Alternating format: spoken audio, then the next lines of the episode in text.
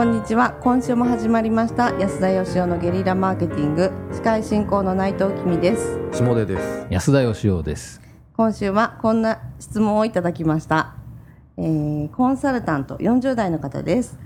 安田さん下出さん君さんいつも楽しく番組を繰り返し聞いております。最近は意識しているせいか話し方が安田さんっぽくなったと言われるまでになりました。さて質問ですが私はお墓に携わるお仕事をしております。そこで質問なのですが10年20年前の供養方法が葬儀も含め劇的に変化して遺骨を必ずしもお墓で供養するのではなく遺骨が他人と混ざる合葬墓や個人墓はい。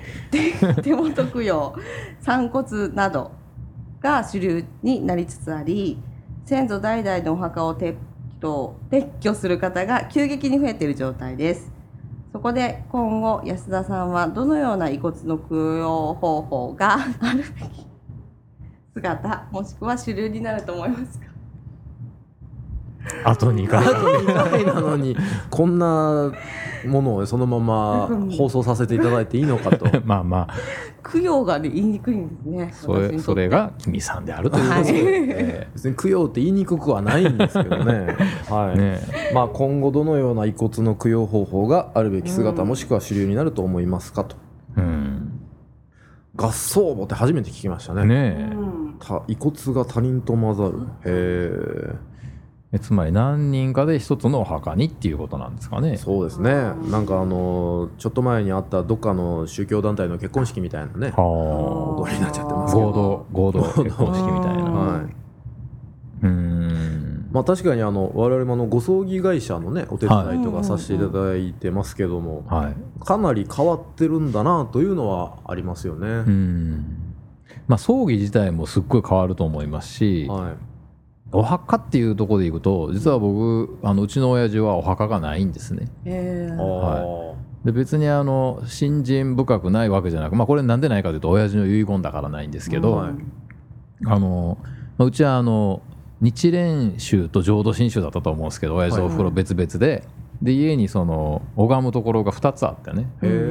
南無法蓮華経っていうのと生阿弥陀仏っていうのを親父が毎朝こう両方拝んでたんで、だから別に全然その信心深くなかったわけじゃなくお墓にもよく行って墓掃除とかしてたんで、はででもまあその本人は自分の墓は作んないでくれって言って、はい、まあそのお袋に言い残して死んだんですけど、うん。まあそう散骨でしたよ。散骨いしてっていう。親父が言うにはあの、まあ、大変じゃないですか。墓掃除とか、うん。多分自分が大変やったんでしょなるほど。嫌やったんでしょ多まあ分。はいはい。でそんなのにその自分の可愛いあの奥さんをねうん。縛りたくないっていう、えー愛し合ってましたんでね、ーなるほど。ええうんうんうん。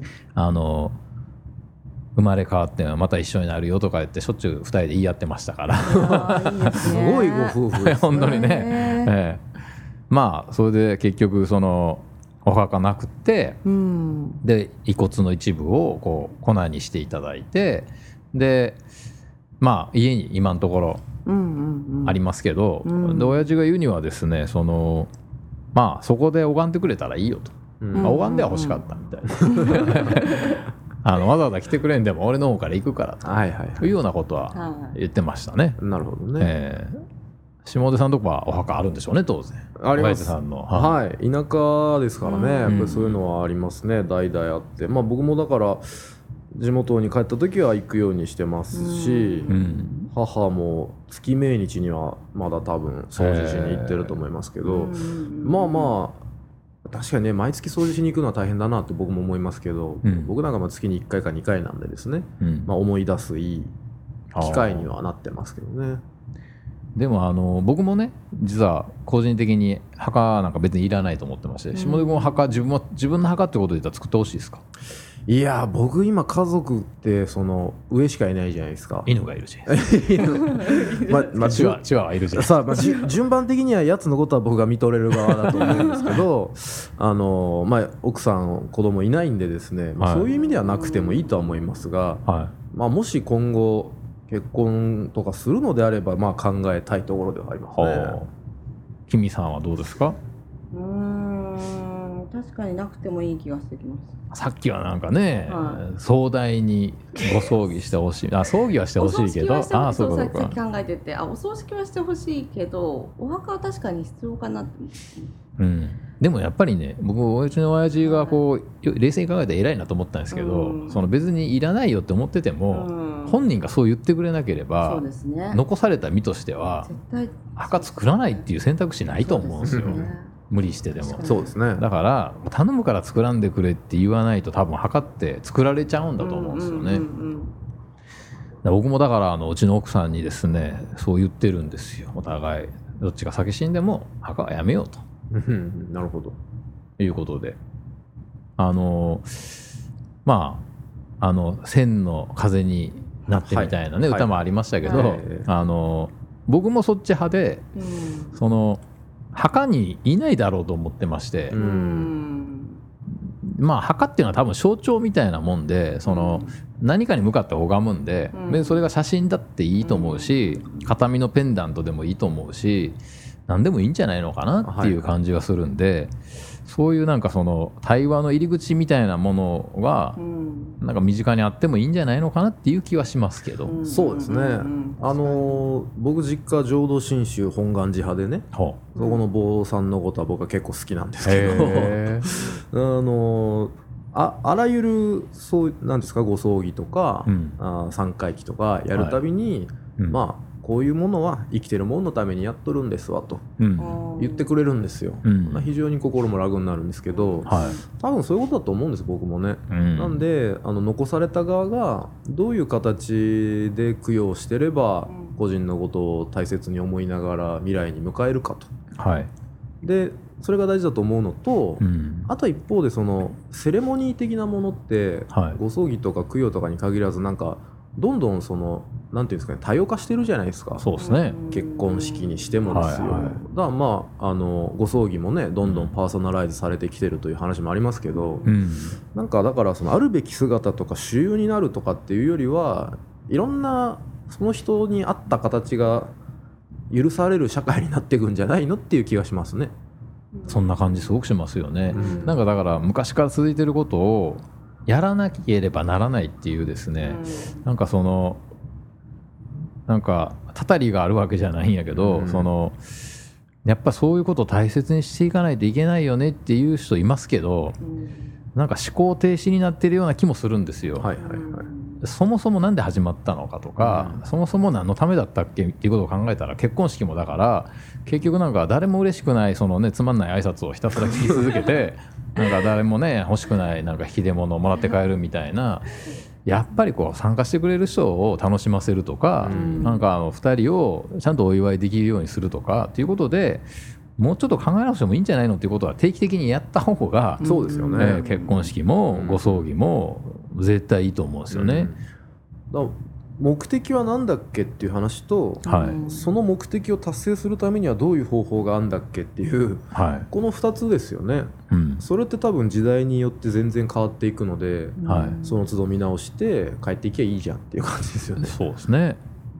まあ、あの最近あのアマゾンでお坊さん買えるっていうやつあはーそれちょっとどうなんやろうと思ってますけど、ええ、まあだけど、まあ、変わることは間違いないですよね。うん。僕一回あのご葬儀屋さんに提案したことあるんですけど、はい。あのまあ、個人がこれお葬式って仕切るじゃないですか、はいはい。あ個人じゃなくて遺族が、はい。その死んだ方がその生前葬じゃなくて死ぬ前に自分が死んだ後にこういう葬儀やってほしいみたいなプランを作っといて、うんでその世話になった人に向けて楽しませるっていうのがいいんじゃないかと思って、はいはい。さっきのうちの親父の遺言じゃないんですけど残された人があんまはしゃぐわけにいかないじゃないですか。うんでも本人があのこれをやってほしいって言っててやるんだったらもっと明るいうん葬儀できると思うんですよ。うんでもやっぱり残された側がやるにはいくら楽しむって言っても 限界があるっていうか、はいはいはい。はい、だからそのね本人があの世話になった人たち招いてなんかやるみたいな、まあ、そういうふうに変わっていくんじゃないのかなっていう気がうん。しますけど、う。ん僕はでもだから墓の数は絶対減ると思いますね。うん。なるほどなるほど。えまあ多様化プラスそのご自身ではい、決めていく時代が来るんじゃないかと。そうですね。うん。まあ、ということでもうあのお墓に携わるお仕事をしている方にねお墓は減りますよっていうのもはい。果たしていいアドバイスなのかわかんないですけど。うん、いやいいんじゃないですか。墓を売るっていうのは別に墓売ってるわけじゃなくてさっき言ってたようにその個人と対話するための入り口とか象徴みたいなものを売ってると思えばいろいろ広がると思うんで。逆にね、うん。ええマーケットを拡大するというふうにも見えますよね。そうですよ、うん。はい。